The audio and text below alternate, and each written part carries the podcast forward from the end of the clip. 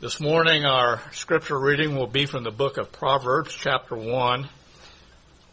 I'll be reading verses 1 down through verse 23. And this is the word of our God. The Proverbs of Solomon, son of David, king of Israel. To know wisdom and instruction, to understand words of insight, to receive instruction in wise dealing and righteousness, justice and equity, to give prudence to the simple, knowledge and discretion to the youth. Let the wise hear and increase in learning, and the one who understands obtain guidance. To understand a proverb and a saying, the words of the wise and their riddles. The fear of the Lord is the beginning of knowledge, and fools despise wisdom and instruction. Hear, my son, your father's instructions, and forsake not your mother's teaching for they are graceful garland for your head and pendants for your neck. My son, if sinners entice you, do not consent. If they say, come with us and let us lie and wait for blood, let us ambush the innocent without reason. Like Sheol, let us swallow them alive and whole, like those who go down to the pit. We shall find all precious goods. We shall fill our houses with plunder. Throw in your lot among us. We will all have one purse. My son, do not walk in the way with them. Hold back your foot from their paths. For their feet run to evil, and they make haste to shed blood. For in vain it is a net spread in the sight of any bird. But these men lie in wait for their own blood, and set an ambush for their own lives. Such are the ways of everyone who's greedy for unjust gain. It takes away the life of its possessors. Wisdom cries aloud in the street. In the market she raises her voice at the head of the noisy streets and cries out at the entrance of the city gates she speaks. How long, O simple ones, will you love being simple? How long will scoffers delight in their scoffing and fools hate knowledge? If you turn at my reproof, behold, I will pour out my spirit to you. I will make my words known to you. Once again to Ephesians chapter 5. Ephesians chapter 5. We'll be looking at verses 15 through 17 this morning and starting a new uh, subsection of this second half of Ephesians. We'll talk about that more in just a moment. Ephesians chapter 5 verses 15 through 17 walk in wisdom. Walk in wisdom one contest that we had in 4-H club when I was a kid was to give a demonstration on how to do something.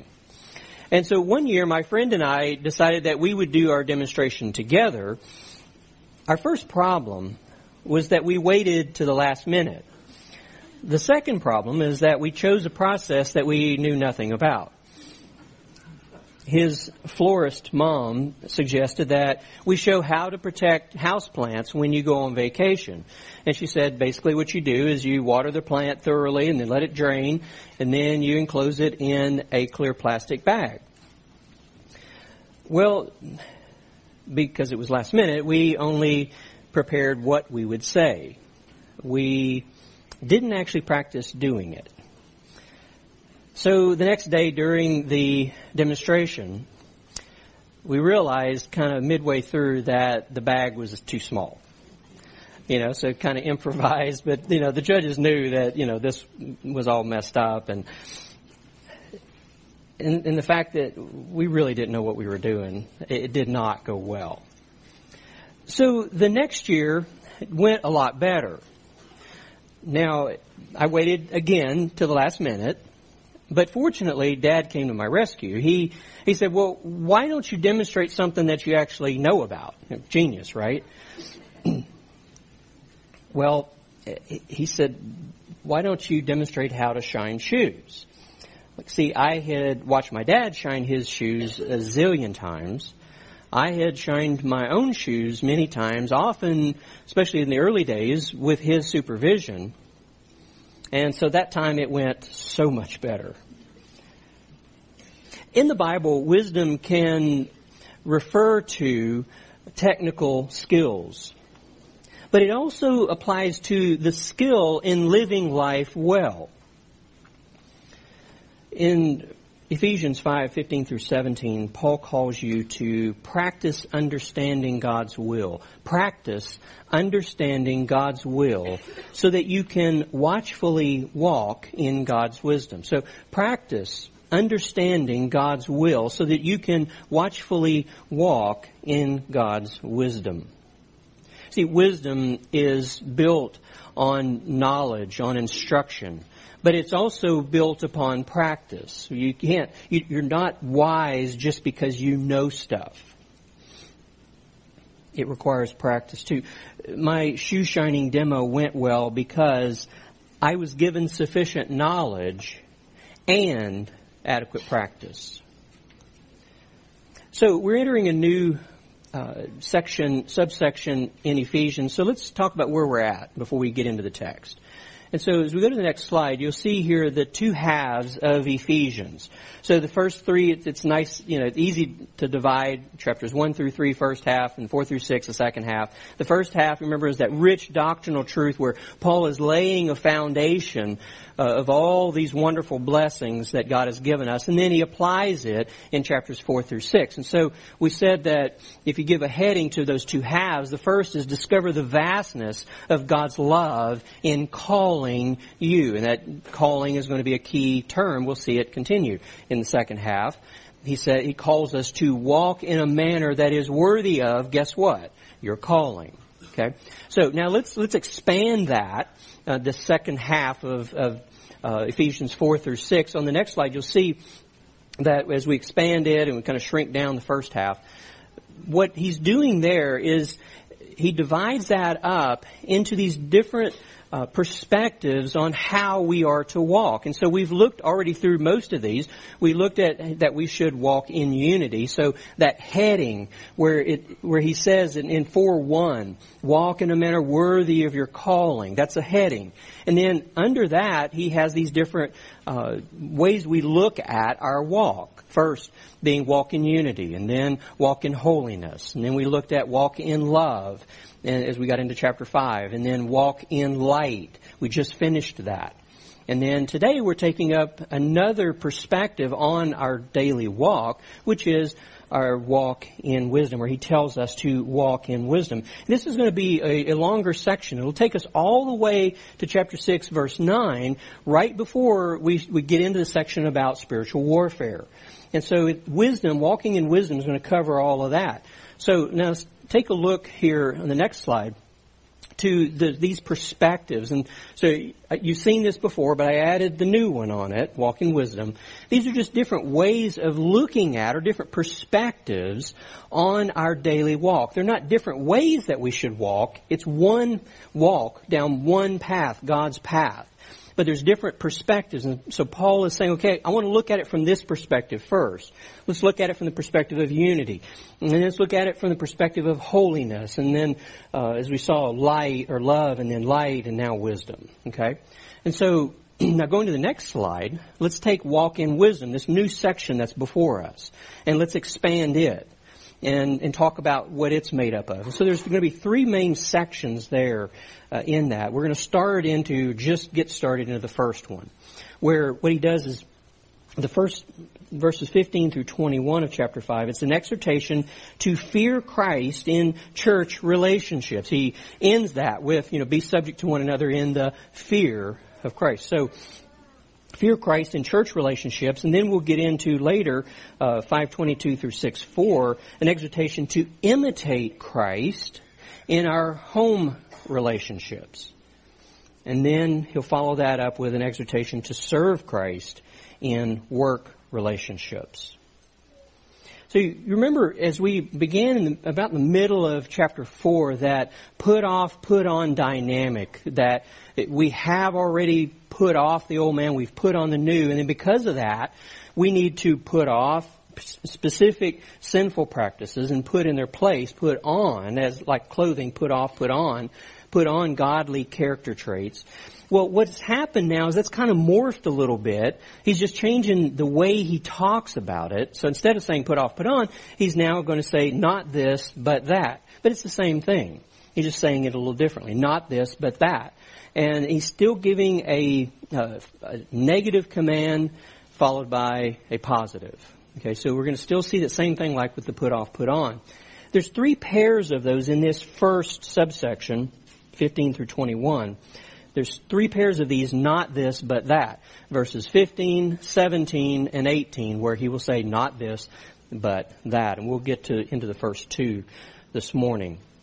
So as we get into the text, verses 15 through 17, first thing we note is this. Pay careful attention how you walk. Pay careful attention how you walk. First part of verse 15. And I want to back up and pick up the end of walking in love, verse 6. So Ephesians chapter 5 verse 6, we'll start there. He says, let no one deceive you with empty words. For because of these things, the wrath of God comes upon the sons of disobedience. So make a mental note. The sons of disobedience. These are, that, we used to be that. Okay, we used to be them. And, and so he's, he's going to call us now because you're different, as he's saying there, because you now, uh, or he's going to say you are light, children of light. You're not to be like them. That, that thought is going to continue on. So make a mental note of the sons of disobedience, because they'll come up again here in a bit. He says, therefore, verse 7, do not be partakers with them. Why? For you were formerly, formerly darkness, but now you are light in the Lord. So walk as children of light. For the fruit of the light consists in all goodness and righteousness and truth, trying to learn what is pleasing to the Lord. And do not participate in the unfruitful deeds of darkness but instead even expose them, for it is disgraceful even to speak of the things which are done by them, again, the sons of light, in secret, or sons of disobedience, sorry.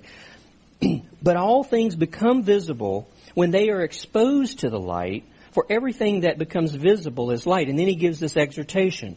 For this reason it says, Awake, sleeper, and arise from the dead, and Christ will shine on you. And now transitioning into walk in wisdom. Verse 15. Therefore be careful how you walk, not as unwise men, but as wise. So the word therefore starts a new section. It, it, clues us in, and we indeed find that, because this is another perspective on how we are to walk. And you remember with this whole, whole idea of a path or walking on that path is an Old Testament picture that it continues on into the New Testament. That you think, you know, Psalms and Proverbs and all, and there's this, you know, his, his word is a light to my path and all. The picture is that we as believers are, are walking down a path, or we're to walk down a path, a particular path, which is God's path and the path of wisdom as we're going to be talking about today. And as we're walking down that path, God's Word shines light on it, illuminating that path for us so that we know where we're to walk and how we're to walk down that path. And so it, it matters because we're disciples. It matters how we walk. And as we think about the first part of verse 15, uh, the Holman Christian Standard uh, Bible I think, did the best job of bringing out the main verb. In my beloved uh, NAS, they just represent the word, the verb to look, to beware of, uh, to watch, as just the word be. Okay, because they, they just kind of lumped it in together with be careful, right? Okay, but Holman Christian Standard puts it this way pay careful attention. So you see, they get both the ideas and they're careful, but then pay attention. The, the idea of, of looking. Um, so pay careful attention then to how you walk. And the ESV and the Legacy Standard are real close to that and did a good job. They've done a good job of that too. So pay careful attention to how you walk. This again is, we've seen this before, a present tense uh, command. And so it's make it a habit in the way you walk or in this, the paying attention. Make that a habit. And, and think in terms of, as, you know, we were driving in to church this morning, I was thinking about how we, we do this when we're driving, or at least hopefully, right? You know, you're, you're paying attention to your speed you're, and then the speed limit, and okay, okay, this slows down. I need to bring it down. Uh, you pay attention to the other cars around you. You pay it, make sure that you're within the lines. Uh, you you watch for you know obstacles, you know potholes.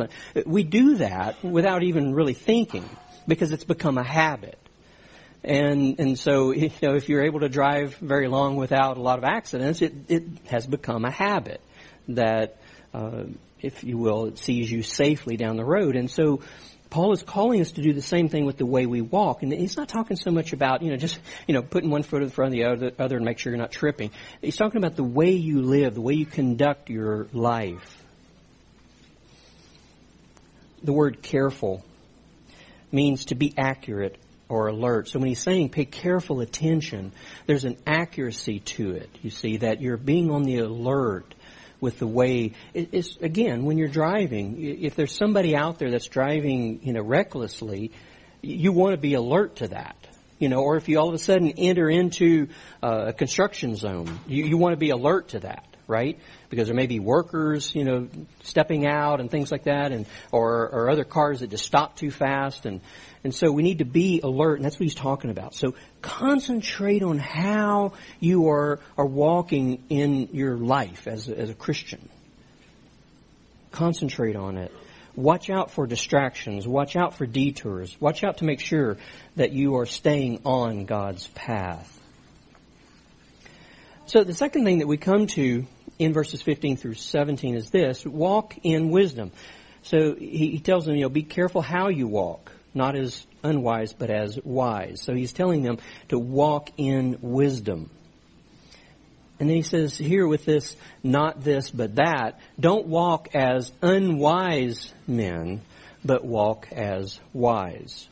Wise men. Now, who are these wise, these unwise men?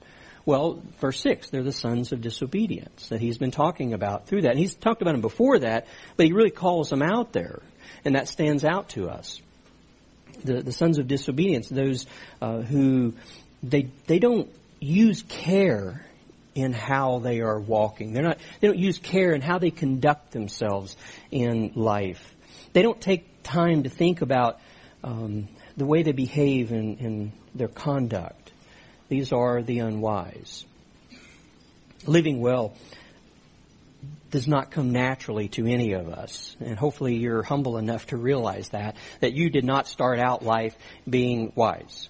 Okay, and you know, if you if you think that, go back and read Proverbs. You know, and talk about you know as when we're you know little uh, babies and kids, and uh, you know we you know have a lot of foolishness that has to be driven out of us and taught out of us and taught to be wise. We each have to work at it. And we have to constantly make these course adjustments as we're going along. Not that God's path changes on us, but we sometimes, as we're walking down God's path, we, we will realize, just like if you're, you're driving and you kind of get distracted and then you realize all of a sudden that you're, you're going over the line. And, you know, and on a highway, they've got those, you know, little things along the side that kind of drive you, you know and it wakes you up and you, okay. We have to do that because sometimes we'll start veering a little bit and not realize it and we've got to pay attention and make those course adjustments. Think about what Paul said in Titus 3 3. For we ourselves also once were foolish. Every one of us were once foolish, at least. If, and, and, um, we need to be growing in wisdom. See, we once were foolish, but now we're God's children. He said previously in that section that we are now children of light, so walk as children of light. here Paul's telling us walk as wise men. Let's talk for a little bit about what is wisdom. Okay, uh, Bruce Waltke in his uh, commentary on Proverbs, two volume commentaries, excellent. Uh, he defines wisdom as masterful understanding. So if you want a real short definition, uh, think here skill, expertise, uh, some of the synonyms he gives it. It can describe technical skills, artistic skills. Uh, the word wisdom can describe um, skill in governing a nation, skill in diplomacy, even skill in war. That those are some of the ways that the word wisdom is used in Scripture. But the wisdom Paul's talking about, in which Proverbs talks most about, is not technical skill. It's talking about skill in moral and religious living. And I'm going to read some uh, pieces of, of Proverbs, verses in Proverbs. I've got them just, the references listed there, but talks about, describes wisdom this way. Wise behavior, righteousness, justice, and, and equity there in, in 1-3, which we looked at just a bit ago. Wisdom says to us, I will walk in the way of righteousness, and invites us to walk with her in 820. And then you think about, we had this, we read, and then it comes up again, uh, again and again in the book, uh, but like in chapter 9 verse 10, the fear of the Lord is the beginning of wisdom, and the knowledge of the Holy One is understanding. so you see, it's not just technical skill that he's talking about there. It's the fear of the Lord. It's knowing the Holy One, knowing God. See, so those ideas, that is what wisdom is about. This, the skill in living life well. It's about fearing God and knowing God. And that is the wisdom that Paul is talking about. And this wisdom, it depends on, it draws upon knowledge. Knowledge precedes skill. So if, if you've learned how to do something, whether it's a play a musical instrument or uh, sing or arts um, and other kinds of skills, just you know, fixing your car, those kinds of things, knowledge has to precede your skill.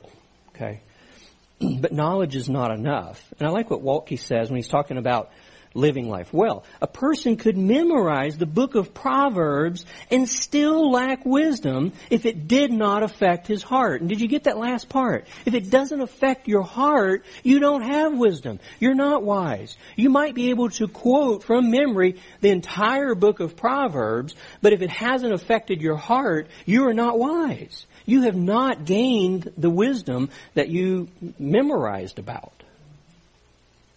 Wisdom must impact your behavior. So then, wisdom, we can kind of put it in a, an equation like this on the next slide, where it is first theoretical knowledge. You have to have that. Got to have the knowledge. And I don't mean theoretical like it's theory, but it, it, it's up here. Okay, the knowledge, and it's distinguishing it from actual practice, right? So theoretical knowledge plus the skill to properly understand it plus the skill to use it. And when you think about Proverbs, and Waltke brings these things out in his discussion as he gets into getting ready to get into the the, uh, the Proverbs, helps us to see that it's all of that. You have to have the knowledge first before you can come to understand that knowledge. What does it mean? What am I supposed to do with it? And then the skill to actually use it. Okay, so it's all of that together. We could say it another way. Wisdom is insight into the practical use of knowledge. Wisdom is insight into the practical use of knowledge. And wisdom ought to be our cherished companion. When, when Kevin read from Proverbs 1, we saw there toward the end of that section, uh, Lady Wisdom is introduced and she's saying, you know, walk with me, walk with me by your side. Um, and, and says that in different ways. And she says if you do that, she promises a, a little further. We didn't read this part, Proverbs 133. She promises, he who listens to me shall live securely. See, there's that living well, that's an aspect of it.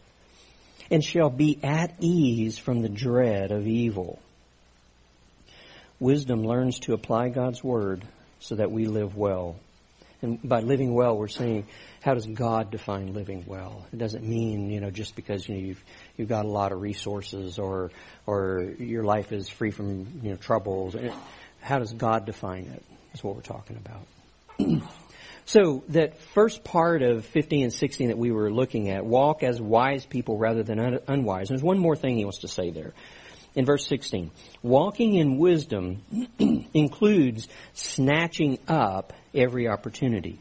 Walking in wisdom includes snatching up every opportunity. So he tells us to walk as wise. Verse 16, here's why, or what we are to do in that. Making the most of your time because the days are evil. this idea of making the most of your time, it describes uh, buying or redeeming, and it's used of buying a slave and, and giving him his freedom. So buying him out of his slavery and giving him his freedom. It's used in Galatians 3 and 4 for Christ redeeming us. So where there's, there was that transaction where by payment of his blood to his father, he, he bought us out of our slavery to sin and being under the wrath of God. And so we sometimes will say, redeeming the time. And that's the idea he's talking about here. but this particular word uh, is an intensified form of that word for redeem. And so, uh, Dr. Hoehner suggested, you know, calling it snatching up, and that's kind of what I, I like that because there, you know, there's that action in it, you know, snatching it up, snatching up these available opportunities, these uh, moments of time. Uh, John Stott calls it buying up, so that you're you're you're buying up as much as you can. You know, there's something that a favorite of yours, you know, goes on sale and it's a great price, and so what do you do? You buy up as many as you can afford, right? And, and that's the idea behind this. You're snatching up or buying up every available opportunity. So use time wisely, making the most of, of, of every opportunity. Use time wisely, making the most of every opportunity. Why are we to have this kind of diligence, you know, where we're snatching it up or buying it up? Why do we have to do that? He tells us the days are evil.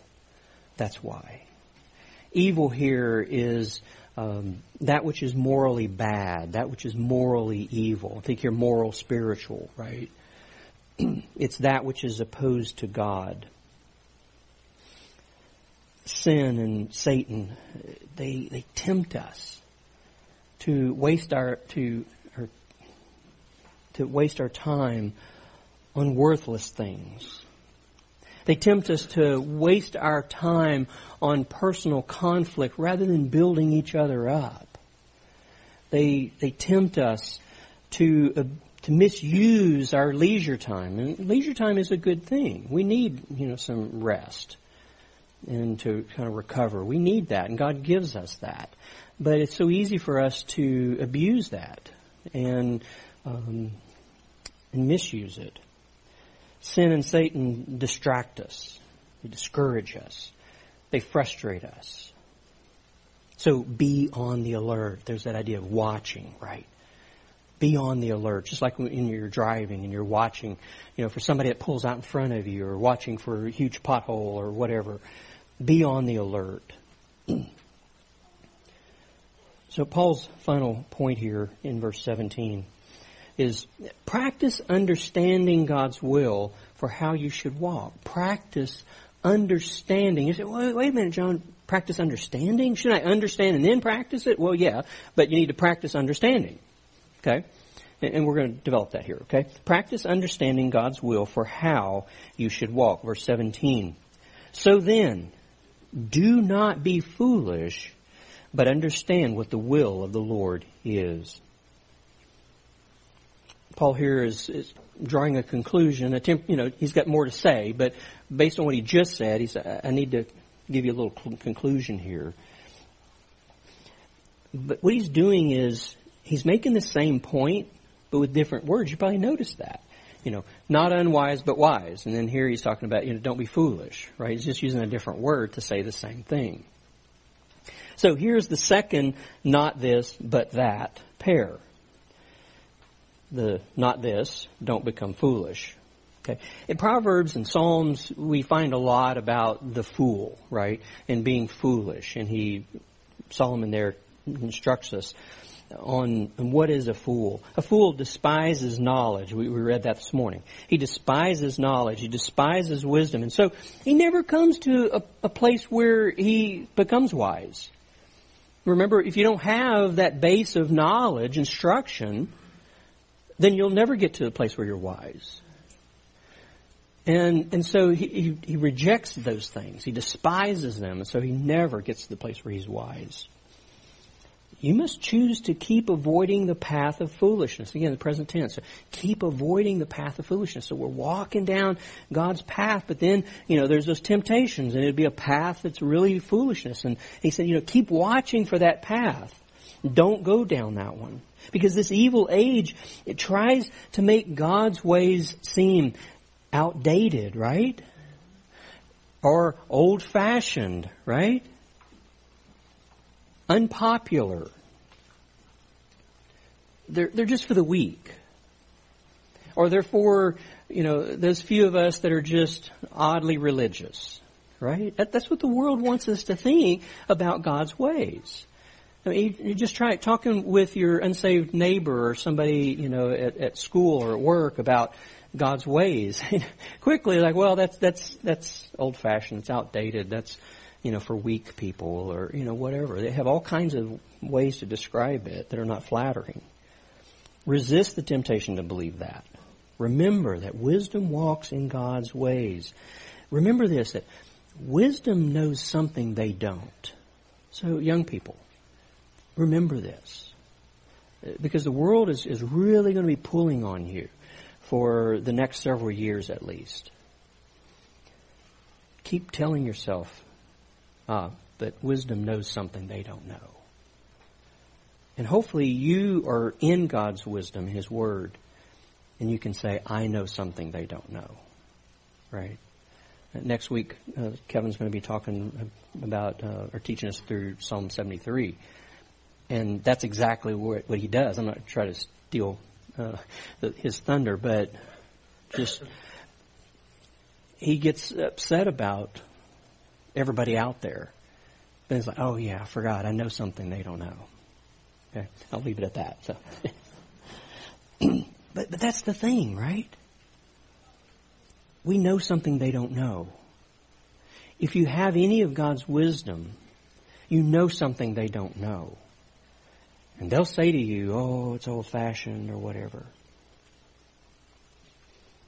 A wise person is ever learning none of us, even us as old folks, we've not stopped learning. We shouldn't have stopped learning. We're not done. We have to keep on learning, don't we? And what are we learning? Well, back to verse 10, how to please the Lord, which is what we're going to get into here uh, next. So when he tells them here in verse 17, don't be foolish, not that, not this, but that, but understand what the will of the Lord is. So let's talk about the word understand for a minute. Originally, this word described two things coming together, like two rivers joining. And so you'll see on the illustration, I, I tried to show that, to illustrate that, that there these two rivers, for example, coming together. Okay, and so when they come together, that's what this word understand was used. It was to describe that point.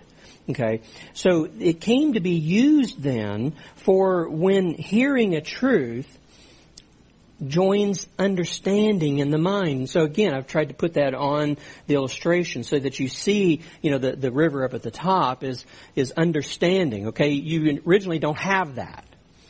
Okay, and you originally don't have the truth. You haven't heard it yet. You haven't read it yet in the Word. Okay, and so then you hear that truth, and then as you you work on this to try to, to gain this wisdom, what happens is, is these two rivers come together in your mind. And so try to put, you know, the little disembodied head there, you know, so you've got, you know, then the mind and the thinking processes, right, where it comes together in the mind so that now that truth becomes useful to you in living well. This whole idea of, of wisdom, right? That's what's going on here. Is that these things are coming together. Hearing the truth or reading it, for example, and then understanding of that truth, they come together in the mind. So, understanding is knowing truth so well that it becomes useful for living. That's what understanding is. You know it so well that now you can actually use it. And you think about, you know, there are times where you, you face something in life and, and, and, you know, you know, okay, okay, I know God's Word says something about that, but, mm, Hmm, it's gone. Right? Okay, well, you don't know it well. You need to know it well. Maybe you need to memorize some of these verses. Study them until they're, they're locked into your brain. But then you have to work on, well, how do I actually use that? I've used an example that's been so helpful to me in dealing with, you know, fear, you know, ungodly fear, sinful fear, where, you know, uh, in, in First John, uh, was it 4, 8, 18, I think, um, where he talks about, um, there's no fear in love, and perfect love casts out fear, right? Okay, when I first heard that and somebody was saying, okay, apply that to your fear, and I thought, that's great. Well, the first time it didn't go real well because I was like, well, how do I do that? So I explored it more and learned that, okay, well, what I need to be doing is that, so if I'm, you know, in a situation where I'm fearful, then I need to think in terms of, I'm doing this because I love Jesus and I'm doing this because I love this person, right? I'm serving them, even though they might reject my, my ministry or my service to them, right? So then, you know, and then I could practice it. And I did. I started practicing it. And it's like, oh, this is good. You know, this is really helpful. And, and then I was able to see that, that the fear was driven out by godly love.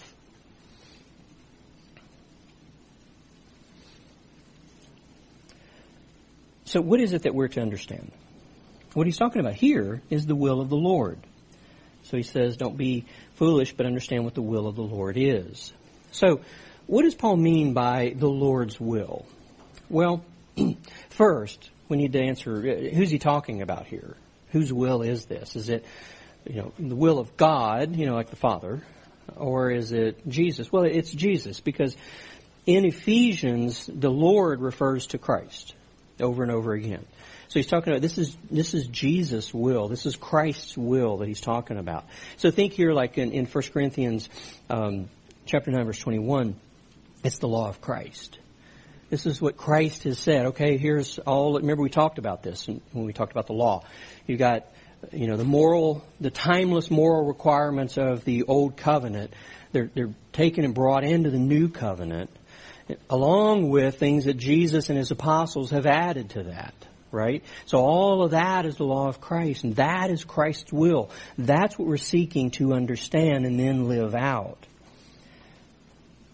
So that's the first thing. This is the will of Christ he's talking about. Second, this is not God's decretive will. Okay, we're going to talk about two different kinds of, that when, it, when the Bible talks about God's will, and we're getting a little theological geeky here, I understand that, but hang in there with me because this will be helpful to you when you read, uh, and the Bible says, you know, uh, talks about God's will and knowing what the writer's talking about. This is not God's decretive will. That's His plan. That's what He has ordained. Okay, we saw back in Ephesians 1.11 that, that God, uh, as I like how Westminster puts it, he hath foreordained whatsoever comes to pass. It's their the way of translating or interpreting uh, Ephesians 1:11. Okay, God ordains what's going to happen. Peter spoke of that uh, decretive will of God in 1 Peter 4:19. He said he talks about those who suffer according to the will of God. So what he's saying there in 1 Peter 4 is that God's will, what I'm talking about is how God sometimes ordains that you suffer. And he does. Okay? And so he says sometimes it's, it's, you know, God's will for you particularly to suffer right now for however long. Okay? So that's God's decretive will, or his will of decree. But in that same chapter, 1 Peter 4, in verse 2, Paul referred to God's preceptive will. So instead of thinking God's decree, think about his precepts. Okay, so you think there, you know, Psalms, right? And um, Psalm 19, 119, God's precepts. You know how we are to live. he says there in chapter four, verse two. Peter does. We should live the rest of our days for the will of God. So he's using will in a different way there than he uses later in the chapter in verse 19. God wills that you, he's ordained that you suffers at times but he also has laid out his precepts. This is how you're supposed to live. This is what will please God in your life. So he gives in his word precepts to live by that please him. That's what Paul's talking about in Ephesians 5:17. It's God's preceptive will here that he's talking about. So become familiar with God's will, understand it, and then do it.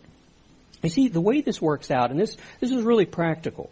Um, you know, back when in uh, our our early days of, of being Christians, you know, you know, eons ago, the the thing, the, the real hot topic was, or one of them was, knowing God's will. You know, knowing God's secret will. And there were books that came out and and on, on different sides. And in some, it, idea the idea was, and, and we were often taught this, that we need to seek, you know, God's secret will, His specific will. It's like, okay, you know, should I get married? And if so, whom should I marry? And so okay, Lord, you know, tell me the specific woman that I should marry because I, I don't want to marry the wrong one. You know, that, you know, maybe I like her, but you don't want me to marry her. So let me know that. You know, so then we try to be Gideon and all, which, by the way, God already told Gideon what his will was, right? And the fleece wasn't about knowing God's will. It was because of his weak faith. what God does in his preceptive will, the precepts, is he, he gives us in the Word these different precepts, these principles, and they form a boundary for us. And so anything within that boundary, God is fine with. You can make any choice within that boundary, right? And so, for example, that question, you know, and so young people are really listening right now, so probably should have started with this, right? Uh, but they're thinking, okay, who, whom should I marry? Well, you know, the one biggie is what? In the, yeah, believer. They have to be in the Lord, right? And, and so, and then there's some others that, that apply in there, but that's, that's kind of the one biggie you have to start with if they're not in the Lord, then, then the answer is immediately no, right? See, so it sets a boundary. So if you're a believer in Jesus Christ and you want to, and you you want to marry, then which is the available of people that I can marry, right? And and so that's that's the the boundary that it lays. Well.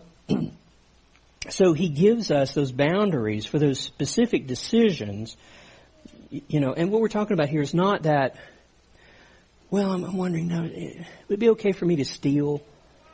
Okay, well, no. I mean, again, God has said no, flat out, thou shalt not steal, right? So, um, we're talking about those things where God doesn't, he, he did not tell me that I was to marry, you know, this lovely lady.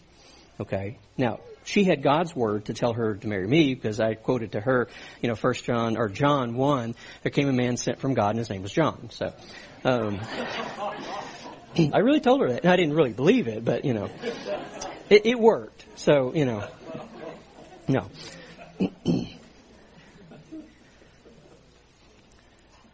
but don't seek a sign for that specific decision to make, right?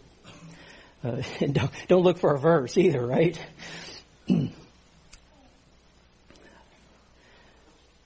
God gives you freedom within His revealed will to make any choice within those set boundaries. Okay, so with that, that's wonderful because because then it's like, well, this lady I'm wanting to marry, she fits within that boundary, and so I I can know that God's okay with that, right?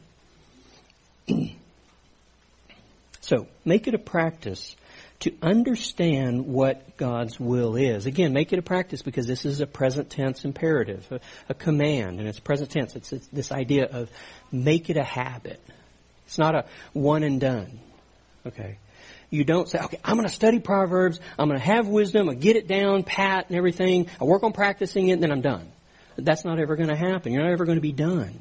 You're always having to work on it, always having to learn. And you talk to any of us who've been Christians for a long, long time, and if we're honest, we'll tell you, oh yeah, I still all the time have to look into God's Word and have it help me and guide me in the decisions I'm making or the way that I'm going to conduct myself. Uh, sometimes in these specific areas that I maybe haven't um, come across before, or God maybe hasn't, uh, you know, raised a red flag in my life yet about that. He's been working on plenty of other things. And then we come to something that I've been doing wrong, you know, not a huge thing, but the little things become big, you know, the further we go in our Christian walk. And so it's like God's raising a flag. Okay, John, now it's time to work on this. Like, ooh, okay. How do I do that? Right? I have to get into the Word. Just like all of us do. Search the Bible for principles that, that can apply.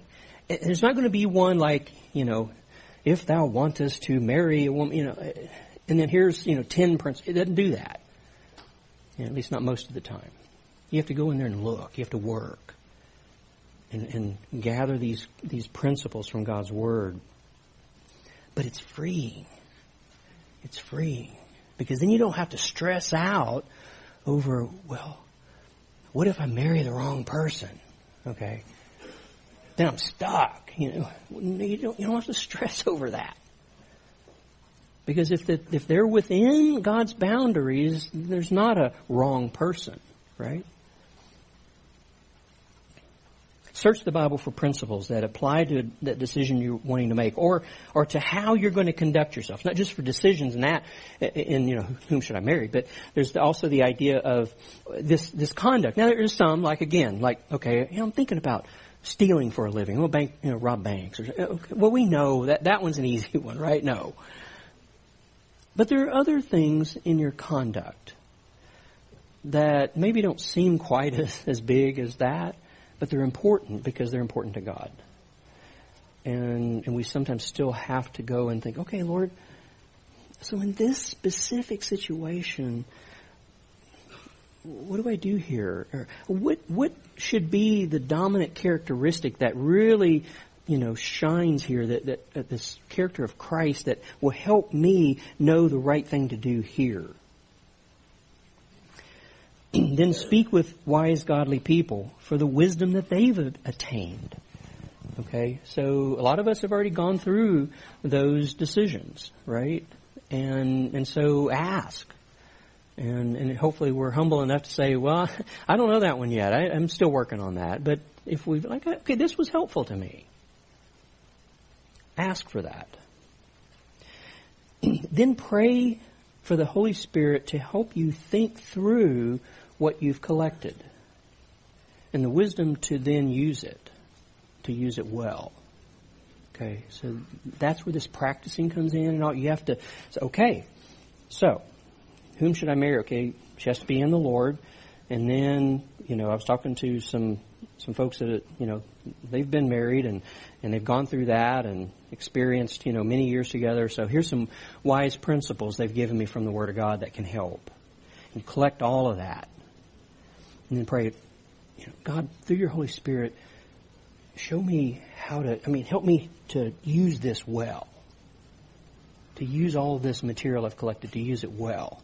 And then pray for the Holy Spirit to give you the courage to do it. To make the decision. Because okay, that's one of those where we get kind of hung up. We're kind of like, oh yeah, that's, that's what I should do. Well, I'm afraid to do that. I'm afraid to, you know, take that step. So pray for the courage to do what you now know is the wise thing to do. well, as we turn our attention now to the Lord's Supper, think about uh, when, it, when you talk about God's will. Um, Jesus, do you remember in John 4? Um, he had something there to say about God's will. Uh, the, what, what did God's will mean to him? Do you remember that? he was talking about after the woman at the well, and he's talking about, you know, food and bread and stuff, and the disciples were kind of like, you know, what, what's he talking about? And and he said, "My food is what? Do you remember that? My food is to do my Father's will." So you think about. I mean, I love to eat, right? You can tell, and to him, you know, food is so important to human beings. We need it to live. And he was saying that as important as food is to me, several times a day, every day, that's what doing God's will is to me. It's that important. That's my food. And I actually put that above literal food, Jesus would say. That's what gets me by. That's what sustains me. That's what drives me. is to do God's will. So, talking about Jesus, his attitude toward and willingness to, to desire to do God's will, the writer to the Hebrews elaborates on that thought. Hebrews 10 verse 5, he says, Therefore, when he, Jesus, comes into the world, he says, Sacrifice and offering you've desi- not desired, but a body you have prepared for me. In whole burnt offerings and sacrifices for sin, you have taken no pleasure. And then, of course, here he's, he's talking, uh, this is the Messiah talking, Jesus talking. Then I said, Behold, I have come.